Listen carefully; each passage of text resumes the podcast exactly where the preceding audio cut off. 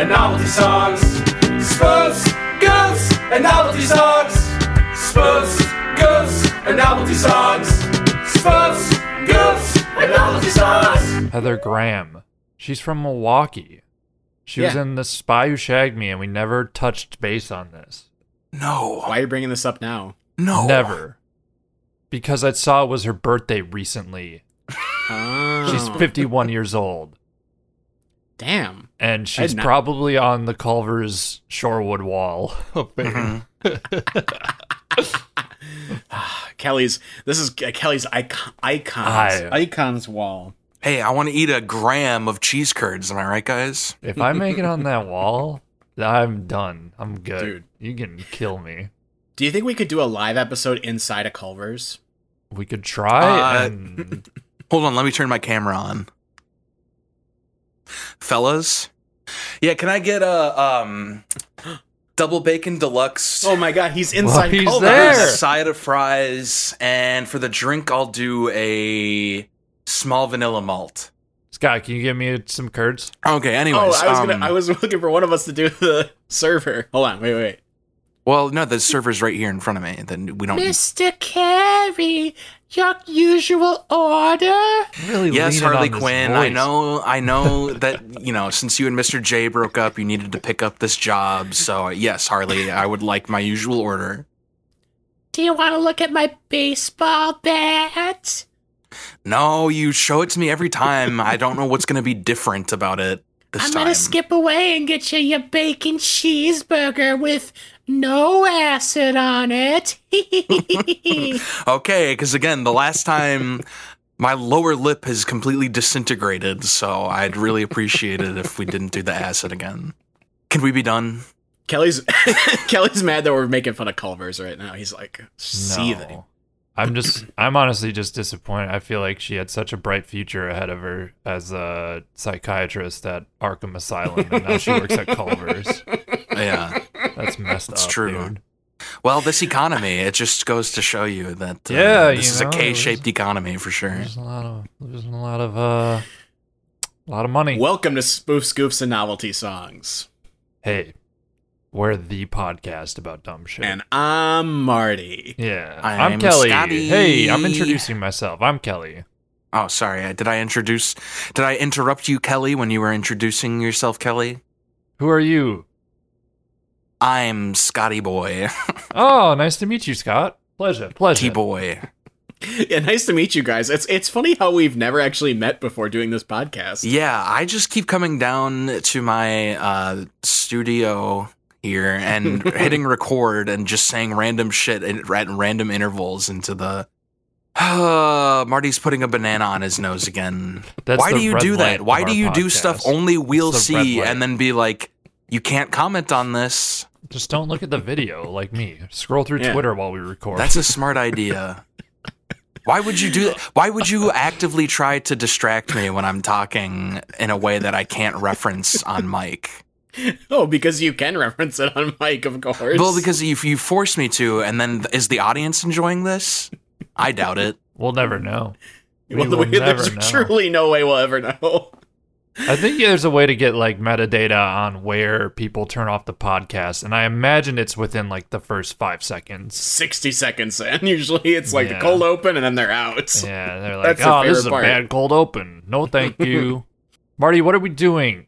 This week we're reviewing Isn't It Romantic? A 2019 American romantic comedy film directed by Todd Strauss Schulson about a young woman played by Rebel Wilson who hates romantic comedies. One day after getting bonked on the head, she finds herself trapped in the very stereotypical rom-coms she so despises. This movie was kind of a hit and was very well received by critics, generally receiving positive reviews. Notably, this was the first leading role for Australian comedian Rebel Wilson, who had spent much of the 2010s as a supporting role scene stealer in many massive films Bridesmaids, Pitch Perfect, Night at the Museum, Secret of the Tomb, Grimsby, Cats, all your favorites. This is an extremely recent release, so there isn't much to report about this flick. Though obviously, we are doing this as our second annual Valentine's Day spectacular. It's the season of love, gentlemen. What did you Yeah, think? put in some sound effects of some like birds tweeting around harp? and like here, I'll do it. Trey. Please, a harp. I'd like a harp.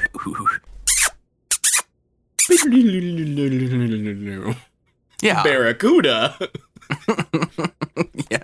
And then the Hawaii Five O drum fill, of course. I said all a the harp. Valentine's Day sounds. I said a harp, not a heart, Marty. Come on. Yeah. Oh, duh. Oh, I really just hit myself on the head. Is this a romantic comedy? Yeah. That's what Marty, happens you're in the stuck in a podcast. Oh God, my favorite. Oh no, I love it. I don't have to change anything. I'm good. Oh wait, I'm the one in hell. That's right.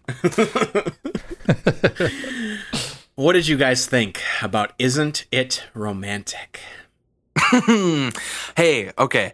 Here's what I think. I came into this Rebel Wilson. I felt as uh, as a uh, a man of size. I felt that Rebel Wilson was a class traitor in a sense of like all of her cameos before this have all been like I'm bloody disgusting, ain't I?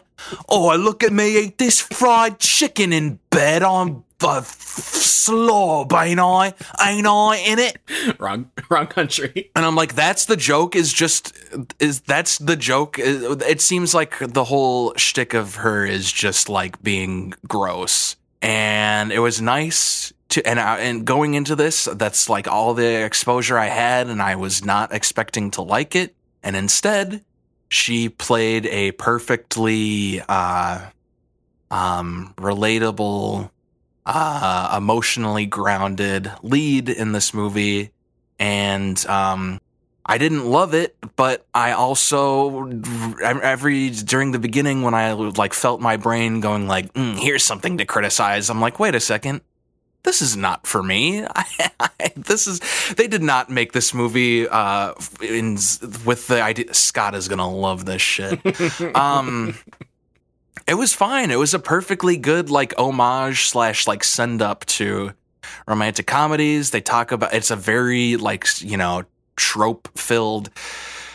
Uh, this is just it does kind of the same thing that um they came together does, but a lot more like lovingly and um yeah, I don't know. I just liked it a lot more than I expected to. I'm with you. I also say this movie was fine. Uh, they came together as a movie that was made, I feel like, with me in mind. This movie was not made, like you said, for me or for us, but it's not bad. It's a good movie.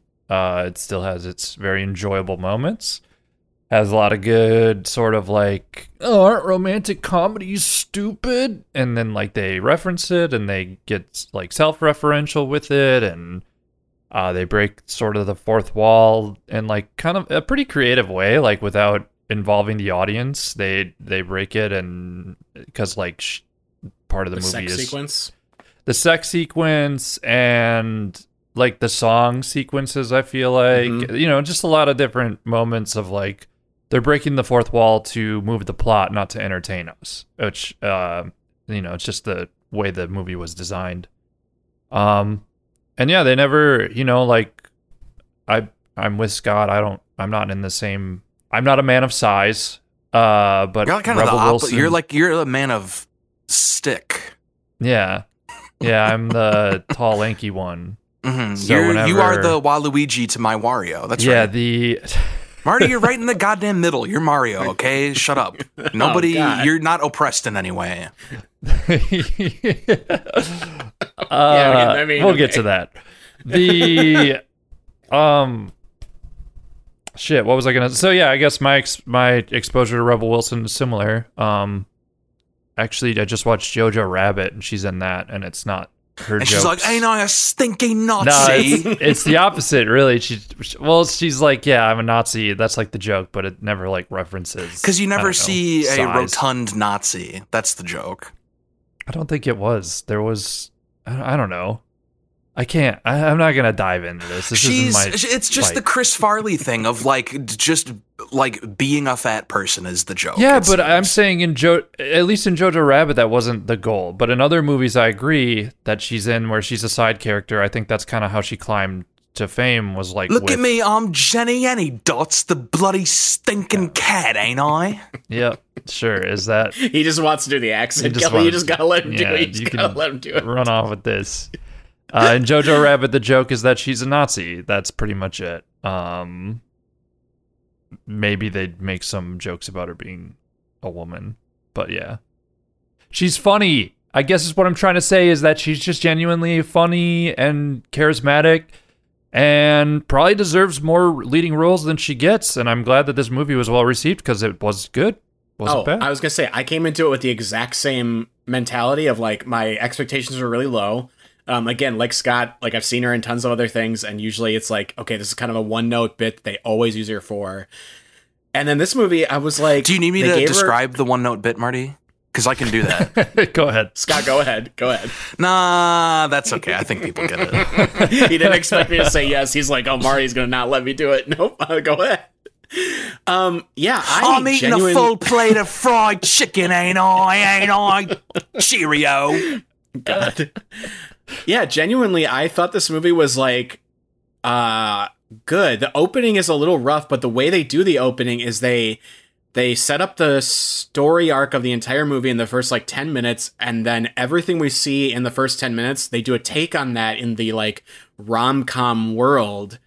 And I was watching this the whole time being like I'm not mad at this movie at all. Like they're they they get what they're making fun of and they're doing like a lot of really creative stuff. The sex scene thing I referenced is they she tries to have sex with uh, Liam Hemsworth in this movie, and every time she tries to like have sex with him, it flashes forward to the next morning, and so she has to keep trying to do it, but like the world rules are not letting her do this. I thought this was like when I was watching this, I thought of Last Action Hero and how Last Action Hero did not cleanly define the normal world and the special world, and how this movie does it.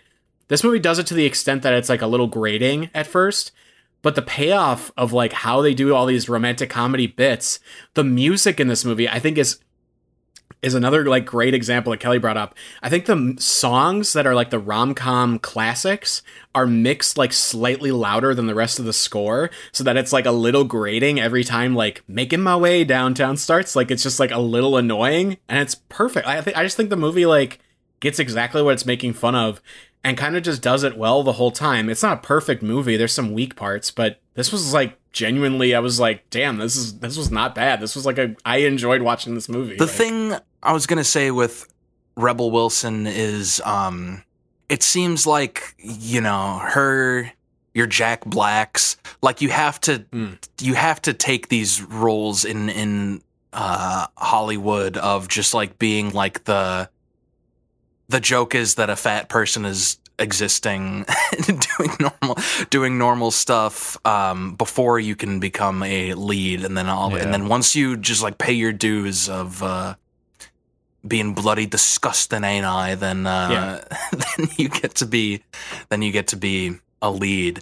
The one thing I'll say the comparison to um the comparison to Last Action Hero is interesting because the the one note I think I have like structurally for the just like the in in uh Last Action Hero the kid's like this is a movie. I'm in a movie like instantly. And then this one I think it takes uh RW a little too long to realize that it's like it's it just gets to be frustrating as the audience after a second like okay, if this was me, I would know by now. Like, or, or don't, don't you remember talking about this for an? It's she she's aware enough to eventually realize that she's in a rom com, but she doesn't get the irony of like, oh, and I was talking about this for four hours straight right before this happened. You'd maybe put that together. that's maybe fair. I thought it was the right amount of time that it went from her not knowing to her knowing, but I, I don't think you're wrong. Yeah. I didn't have too much of a problem with it. I think the payoff is similar though, like of her being like, "I'm in a fucking romantic comedy" or whatever, and it's just like Ain't I? it's yeah, ain't I?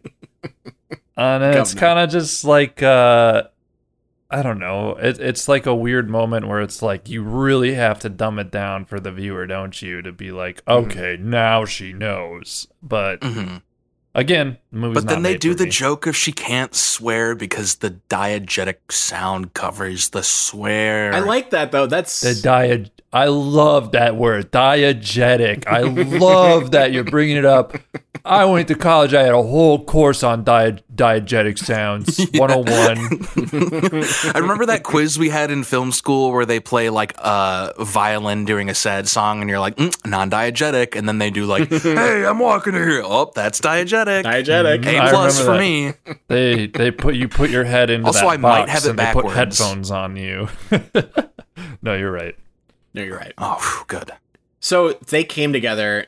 If we compare it to that one, they came together is like very tongue in cheek and very mean spirit. Like it's like, and it's also just like does not guide the audience's hand too much. There's literally like the basketball sequence, which is like not even necessarily related to anything specific in romantic comedies. Just like it's just specifically related to like the dialogue type of romantic comedies.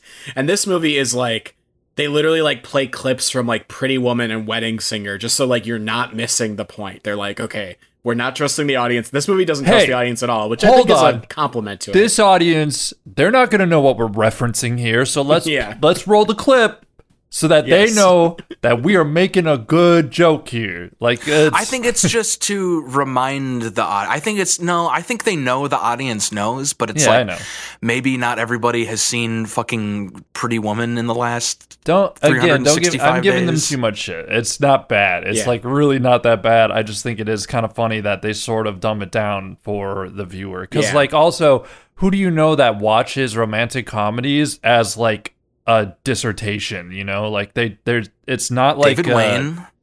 Yeah, David Wayne.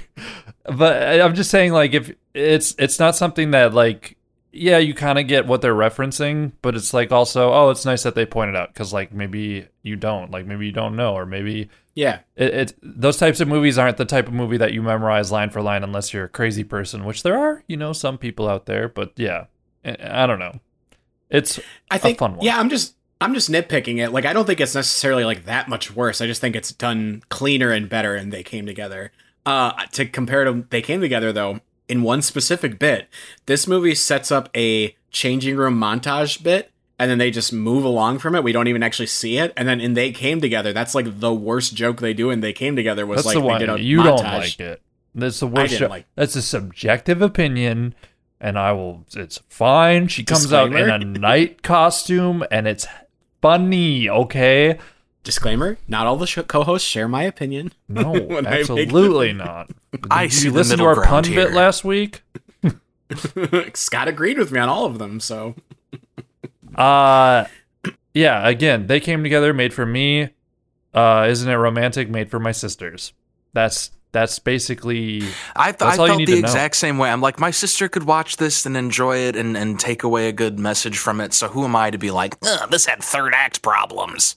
I just genuinely like this movie. Like, it's actually I felt like a movie about a cynic becoming like uh, a person who like has self respect for themselves and as well as and like starts to like buy into like being an optimistic person. That's just shit for me, honestly. Like this is I was like, this is the kind of shit I like. I like movies like this. This is why I like Shrek so much because I'm like Shrek is just about a cynic who becomes a romantic, and I like that. And you cry I'm every time you watch that. it. one of When- as a sidebar, one of my favorite things about being friends with Scott, and I God, I miss going to movies with him because we walk into a movie theater and he's walking, he's talking with me, he's like, "Yeah, so work was pretty rough this week," and then as soon as we go in one foot in the AMC, it's like he's got two black cherry warheads stuck in the back of his cheeks. And he's like, "Yeah, I'll have one ticket to Titanic, please." And he just like immediately gets that tone of voice and gets so uh, like throughout the movie talks that way. It's my favorite part about s- watching movies with Scott is how cynical. he Yeah, I become a film goblin. That's right.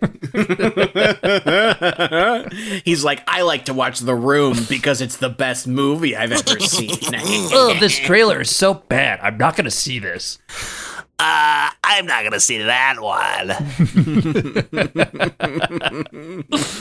Looks like it's gonna have third act problems. It's his- oh, it's his catchphrase. He always says that. He always says third act true. problems. yeah, or if I see a trailer that like vaguely reminds me of any other movie on Earth, I'm like, I think I've seen this one before. My favorite joke was when you know his catchphrase third act problems." We're watching the trailer for a Whoopi Goldberg movie, and he's like, "This one's gonna have sister act problems." Am I right, folks? And the So whole true. theater my God. erupted in laughter. and then I look down at my Act Two popcorn and I'm like, just Just right.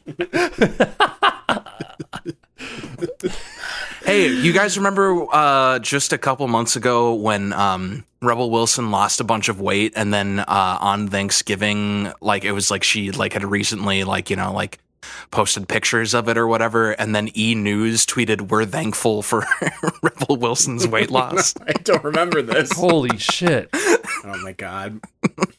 Can you imagine E News around the dinner table, and E News's like aunt is like, "All right, let's go around the table," and say, What are you guys thankful for? yeah, I'm thankful for for Mr. J. yeah. Uh, so Liam Hemsworth, they do the uh, accent switch thing with Liam Hemsworth. I just wanted to point that out. That's another little like, just I like that they did that. It was a nice. I was like, this is a this is a very funny thing to do. That was Uh, that he Liam, becomes- wasn't it? I couldn't tell which Hemsworth it was. Couldn't tell. Yeah, because idea. Chris is the Chris is Thor. Snore. if it was Mad Magazine, Chris Flumsworth. No, I don't know. Crim Chris Hems your shirt worth. Hmm. Mm. The workaholics guy, Adam Devine, that whole plot line of like the friend zone stuff, that was my one big problem with this movie. I was like, I feel like this has been made. This is like you make fun of romantic comedies the whole time, and you're really tongue in cheek about the whole thing, except for this one thing that happens in every romantic comedy, and they just like did that too. I was like, Yeah, they really and his character was like a little nothing. He was just Well- like a he was a manic pixie dream guy, basically. It Manic was like, Pixie. Dream Boy. He okay, I think that's like one of the things he's typecasted for is just someone with like realistic standards of Yes. yeah, like uh, not an asshole, I guess, is like his, the goal when he gets typecasted in a lot of these like side roles. Um, he plays like the same exact character on Modern Family, uh, right. which we also talked about recently in the chat in our Oh yeah, Facebook yeah. chat. Anyways, uh yeah, he his character falls flat and it's really unrewarding when she's in the romantic comedy universe and then realizes, "Oh, she just has to love herself." And then goes back to the main world and then she's like still like falls in love with Adam.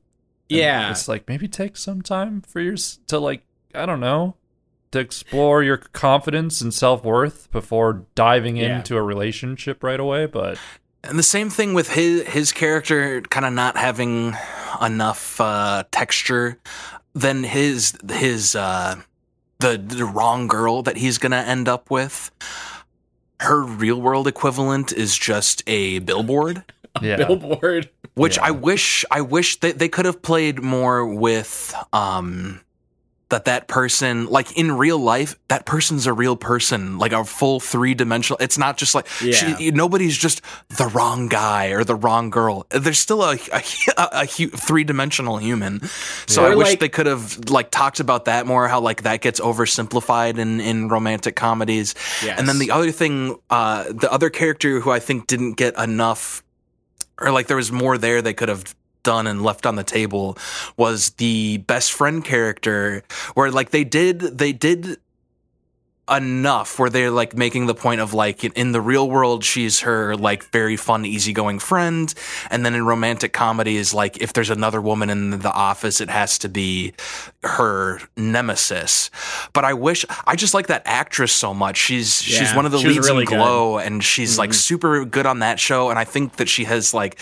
a perfect blend of like comedic timing a lot like I, when she's describing She was so funny. when she's describing her day like i wake up and i'm like this but then i watch these romantic comedies i'm like this and she does this like really like like i don't even know what kind of smile it's just really funny i wish they would have done done Yeah. more with her character in the uh rom-com world She carried the opening. I I was like my one of my first notes was like I love Betty Gilpin in this movie. She's so fucking funny in this. And like she every time she came up, I was with I'm with you. I'm like I kind of wish she was like the main best friend in the movie. Like it, she was really fun. And then in Glow, it's just funny that she can be comedic, and then in Glow, which is like you know a funny show, all. she's Yeah. she's she's very tragic. But I mean, that just shows that she has incredible range as an actress. Put her in more stuff. Come on.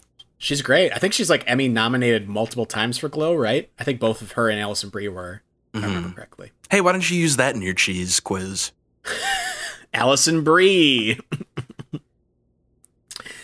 well, There's also two musical numbers in this that have absolutely no comedy to them at all. They're clearly just there because oh they my wanted god! to do some musical numbers. like, They're dude, literally if I no wanted, jokes in If them. I wanted this, I would watch Pitch Perfect one, two, or three. yes, Like, yes, but again, not made for me. They didn't. They weren't like awful, but it was very much like I don't know. You could like write. You could you could write this. You could write ahead of this movie. You know what I mean? Like you're watching it and you're just like you know what's kind of they're setting up all these. Jenny dominoes Any Dots fall. herself making another musical appearance. I thought she was going to take off her coat and reveal a cat suit. Where's Mr. Mistoffelees? as a spoof, Where's Macavity? As a spoof, seven out of ten. This movie is not really trying too hard to be above the audience, and I actually appreciated that with this one. A pleasant surprise. This was uh enjoyable, especially as a spoof. The spoof parts are the best parts, which is six out of ten as a movie. Some of this is really weak, but the spoof world aspect is like pretty entertaining. Like if you watch like the middle 60 minutes of this movie, you would just have a good time. There's a lot of really clever bits in this, and uh, Rebel Wilson is just like relatively charming. She has a lot of like her improv asides, kind of like there's always like in these kinds of movies you can tell it's really tightly scripted but that they always let her do like a joke at the end of the scene and it's like okay okay rebel you get to do one joke at the end of the scene. That's like in like uh certain judd apatow movies you can always tell when they're like oh the scene as written is over it's time to do some improv.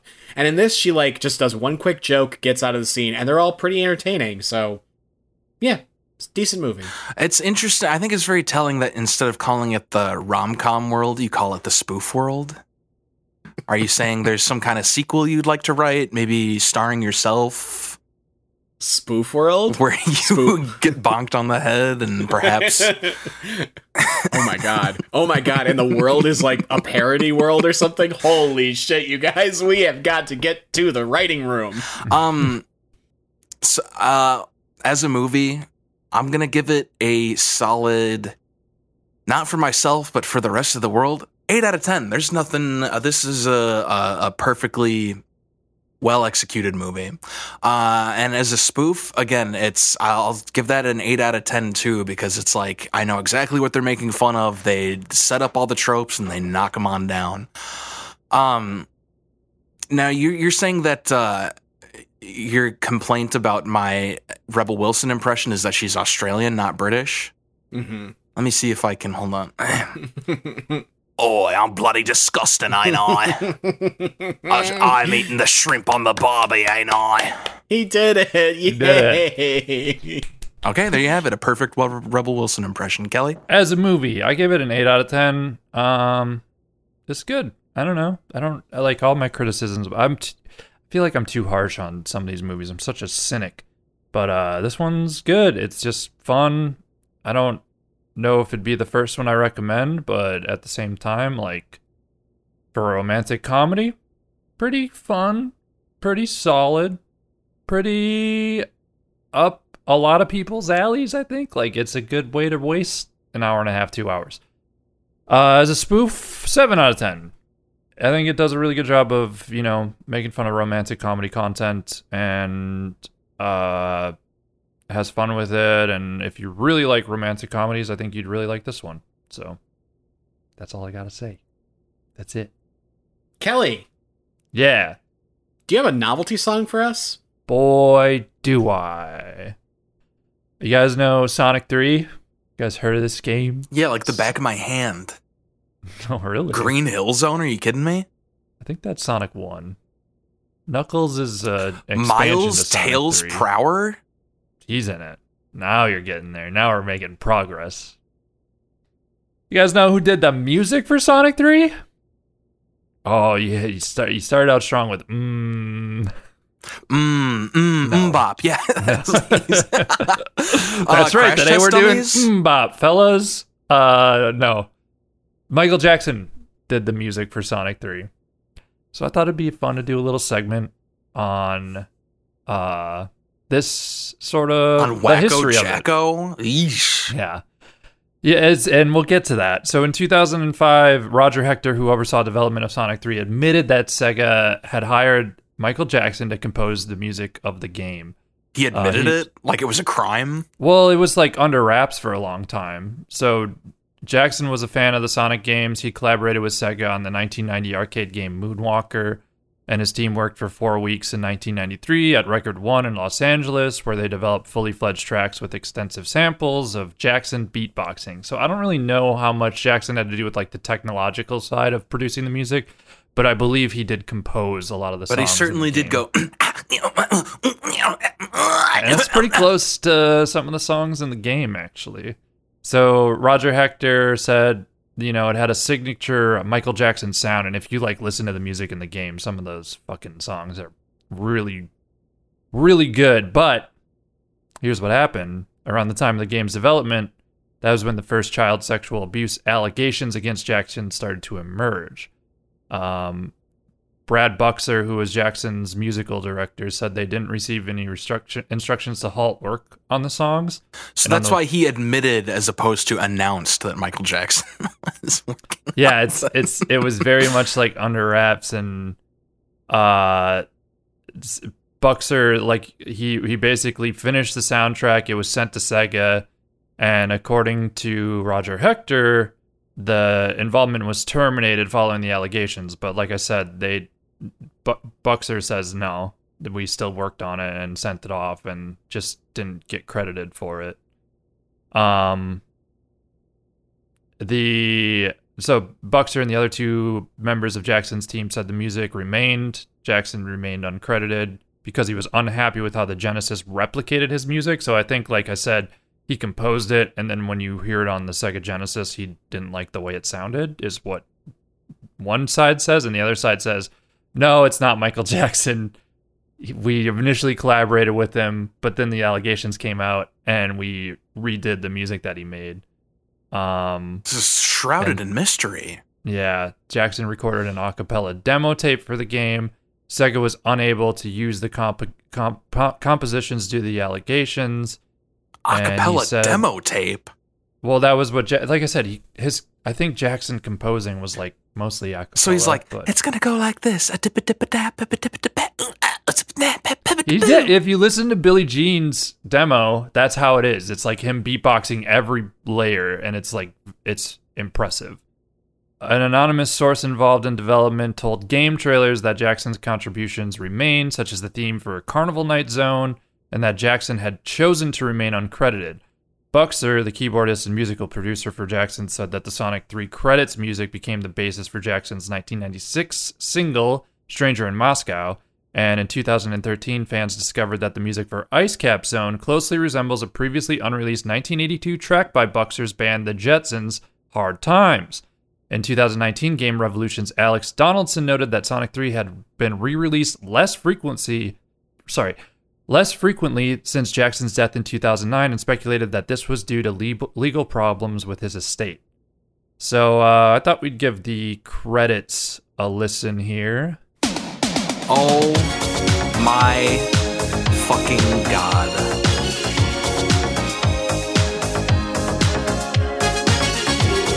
Kelly, Listener, a couple things just happened. We found out that Marty's uh, recording stopped working, and it just so happened to happen around the time that Kelly. Well, Kelly, why don't you tell us what you did? I think they already know. I bet Marty already played a little bit for him, huh? You guys just got Rick rolled, baby. You just got Rick rolled. You think I was gonna do a, a Sonic segment during Valentine's Day? No, I'm gonna do "Never Gonna Give You Up," the most Yeah. famous prank love song of all time. No strangers to love. You know the When- rules, and so do I. when when Kelly sent us the link, it was literally just the link, and usually there's like a preview that comes up with the link that we sent, but Kelly must have specifically just made it the link so we wouldn't see how you say you little shit. He's smart. He's savvy, baby.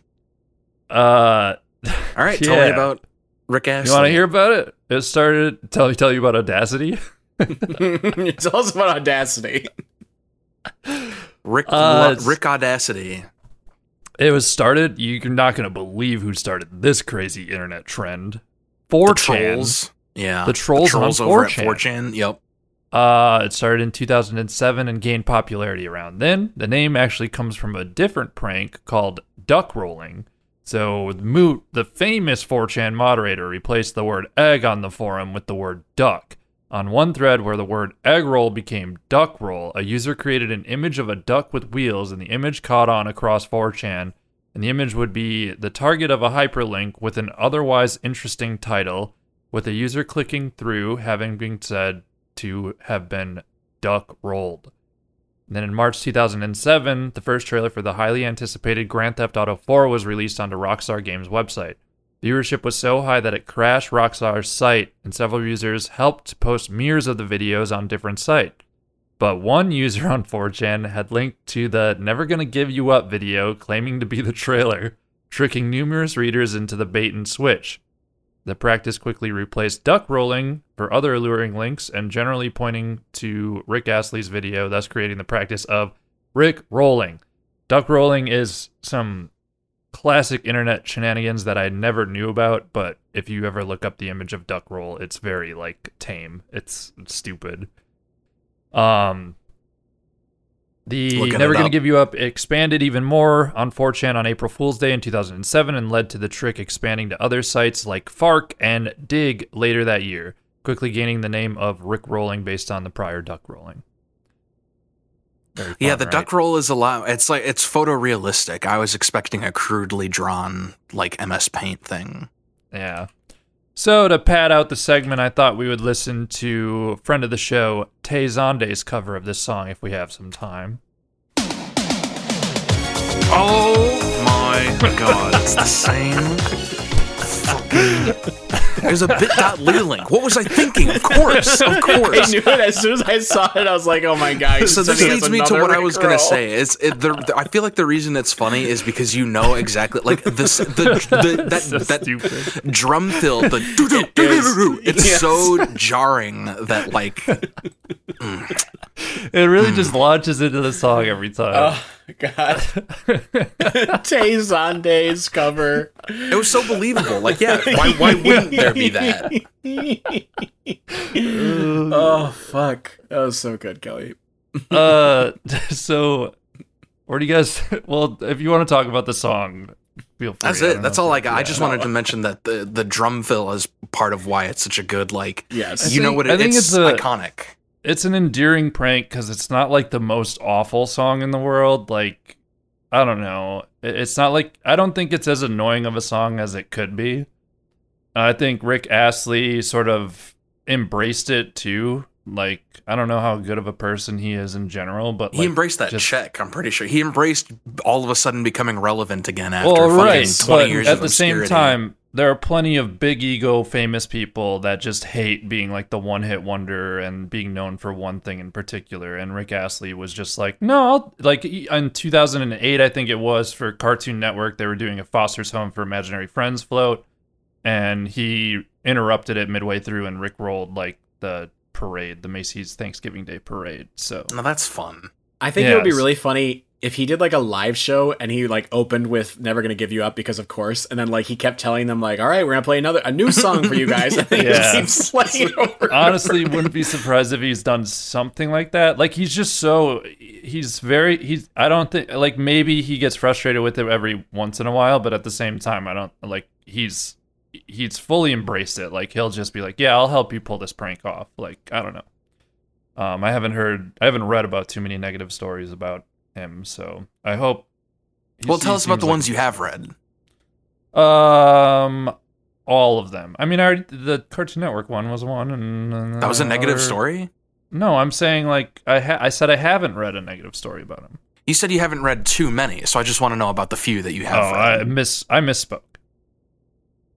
Uh, Gotcha. Oh my god, I fucking gotcha. You fucking got it. Yeah, I, there was problems in the third act of this podcast. uh, so I, I don't know. I don't have much more to say. Where do you guys think it peaked on Billboard Hot 100? oh, number seven for sure. One number, number one, number one. It is number one. Yeah. Hot 100 for the year. What do you guys think it peaked? Number seven with a fucking bullet. Lucky number Um, seven. Come on, baby. I'll say it peaked for the year 10 Mhm. Number four. Damn. surprisingly popular. Like I didn't know Yeah. about the song obviously until its emergence in 2007, 2008, but it was popular when it came out too. You wouldn't get this um, from any other guy. This is in the billions. including YouTube, Spotify, and Apple Music. How many plays does the God. song have? Seven with a. F- oh my god! It's we know it's seven. I'm gonna go seven point one. All right, Scott gets it. It's 2.5 billion is what Damn it it. said on Wikipedia, but who knows? Hold on, let me finish my is. answer. Billion. oh, I thought I thought you were talking billion. uh, yeah. So that's that's uh, Rick Rowland, baby. Um, very fun, very good internet times. I'm still gonna list this in the iTunes description. It's still gonna say Sonic Three. I'm not gonna. I'm not gonna. Oh yeah, I'm not gonna list- absolutely. You gotta. I'm sorry for pranking you, our dear viewers, twice, but uh, I'm just trying to have. I'm not here for a long time. I'm here for a good time. So uh, never gonna give you up, wow. Barty. That's Mr. J to you. Oh my god. I, So- can you put Marty on the phone, please? Which? Who are you? Yeah, I'll get Marty for you. He's in the back flipping some cheeseburgers at Culver's. Cause that's the bit we were doing earlier. Okay, so we're talking to Harley Quinn right now, but also Marty works with you at Culver's, I'll and you call him. him Mr. J. Mr. do I have that right? Yes. Do I have that Recording right? at the Culvers was a mistake. This was a big fucking mistake. hey Kelly, uh, Harley just asked me to come up front. What's up? yeah, I had a question. Do you have a novelty product for us? I do. I sent it to you guys in the chat. This week's novelty product is the world's largest six pack. The world's largest six pack is exactly Marty, what it sounds like. put your like. shirt down. oh, it's really well, damn, dude. You're a beefy The world's boy. largest six pack is six beer tanks painted to look like a six pack of beer, and you can find this in La Crosse, Wisconsin. The Oh. company The company Old Style originally painted the sides of these beer tanks in 1969. They went out of business in Nice. 1999, and the Lacrosse Brewery took over the brewery where these beer tanks were based and repainted them to say Lacrosse Brewery. These tanks contain a total of 22,220 barrels of beer, or 688,000 gallons, which would be roughly 7.5 million cans of beer. Uh, obviously, this giant six pack is a beloved tourist attraction, but it is also an example of something called novelty architecture. Novelty hmm. architecture, also called programma- programmatic or mimetic architecture, is defined as a style in which a building or structure is given unusual shapes for purposes such as advertising or copying other structures. This encompasses most statues, like the Statue of Liberty is considered a novelty architecture, as well as like every roadside attraction, casinos, water towers, McDonald's arches, White Castles, other famous buildings like the Capitol Records building is supposed to be like a stack of vinyl records Space Needle. uh, the Space Needle, including like a thousand different Paul Bunyan statues and designs. Basically, any building shaped to look like something other than a building. We've covered this a little bit before with like House on the Rock and other things like that. So if you're interested Don't at all, remind us. Uh, for this week's novelty quiz, we are going to pull up a classic. I have a ranker.com list of the best tourist attractions in America. And we're looking at the top 15 attractions, and we're going to go one at a time here. The first person to guess five of the top 15 will win the quiz and a beautiful trip to one of the attractions they guessed. So keep in mind, though, this list is not just like um it's not just buildings or places it includes like natural things as well. So there's like for example there are some some there's a- parks are in here. There's a prize. yes you'll get to go to you'll get a free trip to one of the one of the places you you guess. But and and you said that the tickets are uh, null and void after one week from now, right? yes correct. You have to use them during the pandemic kelly gets to go first and scott won last week's quiz So Mount Kelly, your Rushmore. mount rushmore is uh, on the list at number 10 mount rushmore national memorial Statue of Liberty. The Statue of Liberty, number eight. Number eight. Grand Canyon. The Grand Canyon coming in at number two. Kelly taking the lead two to one. Disney World. Walt Disney World at number 11. Scott ties it up. Disneyland. Ooh, S- Kelly. I'm scrolling. I'm Uh-oh. scrolling. Uh oh. I'm scrolling. Disneyland is not in the top 25 even. That's insane. They I have a question. Similar. Uh-huh. Yeah. what if it has more than one location, but they all fall under the same name? Say, for example, Six Flags. Six Flags. Uh, I think it's so Six Flags is not on the list. I'm going to count that as a guess. Uh, No, I was asking a question and I'll giving an example. It's it is like if I thought s- Six Flags was on the list, I would have just said. If Six Flags was my guess, I would have said Six Flags. so. For example, Walt Disney World is on the list. Walt Disneyland is not. So it is like a specific thing. So there's no there's no like chains on here. Let's say. Okay. All right. Um, Six Flags. okay, Scott. Nope, it's not Six Flags. Saint the St. Louis Arch. Ooh, Kelly. What comes in with the St. Louis Arch?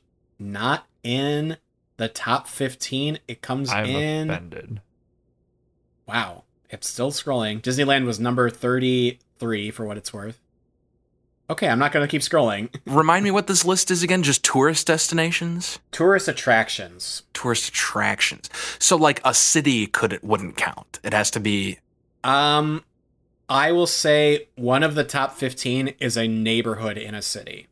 Times Square. Ooh, that was a good guess, but it is not Times Square. Two to two. Uh, Yellowstone. Kelly gets number one. Kelly gets Yellowstone National Park. Three Number two. one. Hmm. Chinatown in San Francisco. Nope. I don't think The you're Golden gonna get the Gate na- Bridge. Kelly gets it. Four to two.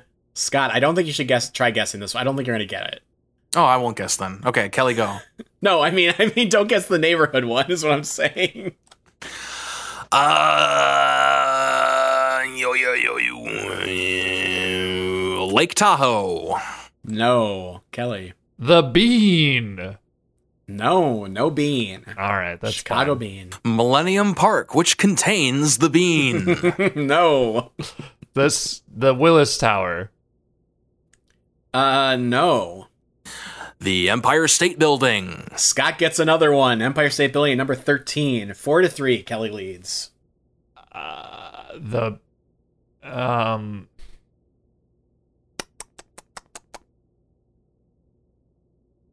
Oh my god, I can't think of any now. The Hoover Dam. Ooh. Not in the top 15. That was a good guess, though. Yeah, you can find pictures of that one. That was a good guess.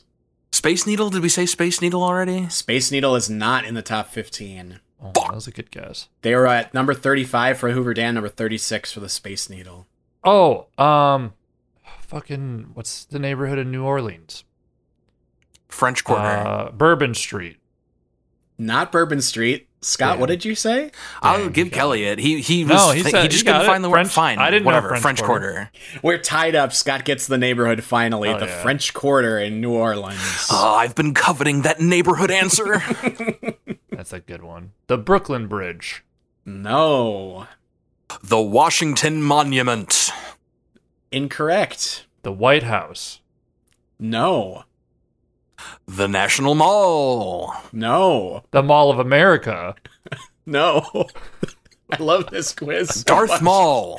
It's just me saying no. No. House on the Rock.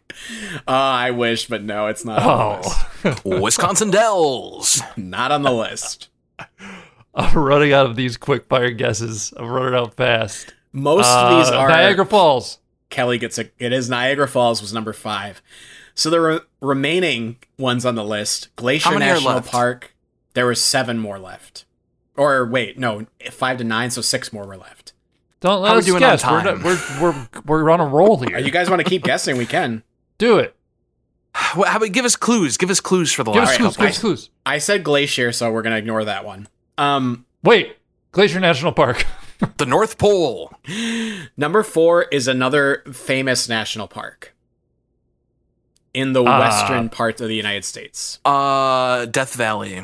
Mount Zion. No, Not Mount Zion. Oh. What's the fucking name of this place? Joshua Tree. Buttes. you're thinking just not. You're thinking just Zion. It is not Zion, and Shit. Death Valley is closer. I will say. Redwood Park, California. So close. There's another one very close by, a very famous one. It's in Central California. This one. Napa Valley grape juice. Golden Gate Park. The park around the Golden Gate Bridge. Uh, Golden Gate Bridge is one of the other ones on this list. So yes, you do I get think that. I already one. guessed Pretty that. sure Kelly guessed that. Yeah. He said the that one. Brooklyn Bridge. He no, I also said, said the Golden Gate Bridge. earlier. He said the Golden Gate Bridge. we all agree. Number four is Yosemite. National Park. ah, Yosemite. Mm. Okay, okay, okay. Number six, another famous building, institution, museum in Washington D.C. the Jenny Craig Smithsonian. Museum of Weight Loss. Scott got it. The The Smithsonian. Oh, I thought it was Jenny the Craig pause. Museum. Uh, number nine, a famous mountain range. The Rockies. Appalachias? The Appalachian Scott. Trail? Scott got it. The Rocky Mountains. Uh, number 12, we have three more left. Number 12 is uh, another Washington based monument. The Wow, Lincoln and we got- oh. Memorial. Doy, Kelly doy. gets it. Yeah. Uh, number 13 is a building in New York City. The World Trade Center. The World Trade Center. I love that roadside attraction. yeah. Hey, pull over. It's not that. The World Trade Center Memorial site thing. no, that's because it's the World Trade Center now. That's Uh, there's a Jay Z album named after this. the Madison Blue. Square Garden. Uh, no. Brook- Uh, New York, I love you. The I Heart It's- New York T-shirt stand. Alicia in- Keys. It's in Midtown. Wait, this is this a Jay Z album? Empire State of Mind? Isn't that no, Jay it's a Z? song. Yeah. but Oh, so the. Empire State Building, like I said. Yeah. When did you, You say said that earlier. Oh my god. No, After he I said, said- Willis Tower. I thought. Oh, I didn't hear you then. I thought you said Sears Tower. Oh, it's weird because you gave I me said points Willis for it. Tower, and he said Empire State. You're the worst Maybe quiz I host did. I've ever heard of. I'm losing it, guys. Kelly, Uh, let's walk off. We're done. I'm, I'm walking. No, wait, I want to hear the rest of this, and then The I'm last walking. one. number already. Le- oh my god, Kelly's a scab. number 15 is a park in Utah. Uh, gob Goblin Head. No, SLC Punk. Not Sa- that movie. Salt Lake City Park. nope. Yeah, Big 'cause old Salt desert City park. Sucks. The Salt Lake sucks. It's not fun. Flat Dry Big- Park. Both of Scott's guesses are so close, but those are not the answer. Park City Park. It's in the eastern side of. That helps me. not Okay, that all. narrows it down. This list Uh, made by a Mormon. Is just this say it. I have to pee so Christ- bad. Just say it. okay, it's Arches, Arches National Park, which is a surprise because that's a really small park. But Yeah, but it's a good one. I've heard. It is I've good. Heard from my Utahian friends. Arches is very good. That's one of my favorite national parks. Oh, All right, I'm Mr. Culture over here. Now, Scott, we walk off. We're out of here. I'm done. We got two two of our guesses got thrown into the trash by Marty. Golden Gate Bridge and Empire State Building. We didn't get any points for that, and we deserve them. Wait a second. I'm looking at the tabulation machine and it says Dominion on the side. Oh no! Oh, they got us again! Not again! Can you send me a link to that, Scott? Yeah, And it's- here. Hold on a second. not- Wait, this is Rick Astley. We're no strangers to love. You know the rules. And so do I. I don't have it. Thanks for listening. We appreciate, appreciate it. it. Next week we're gonna do some random rom comedy. Thank you for listening. I Just- just just want to say thank you for listening. Play us off, Marty. I already have been.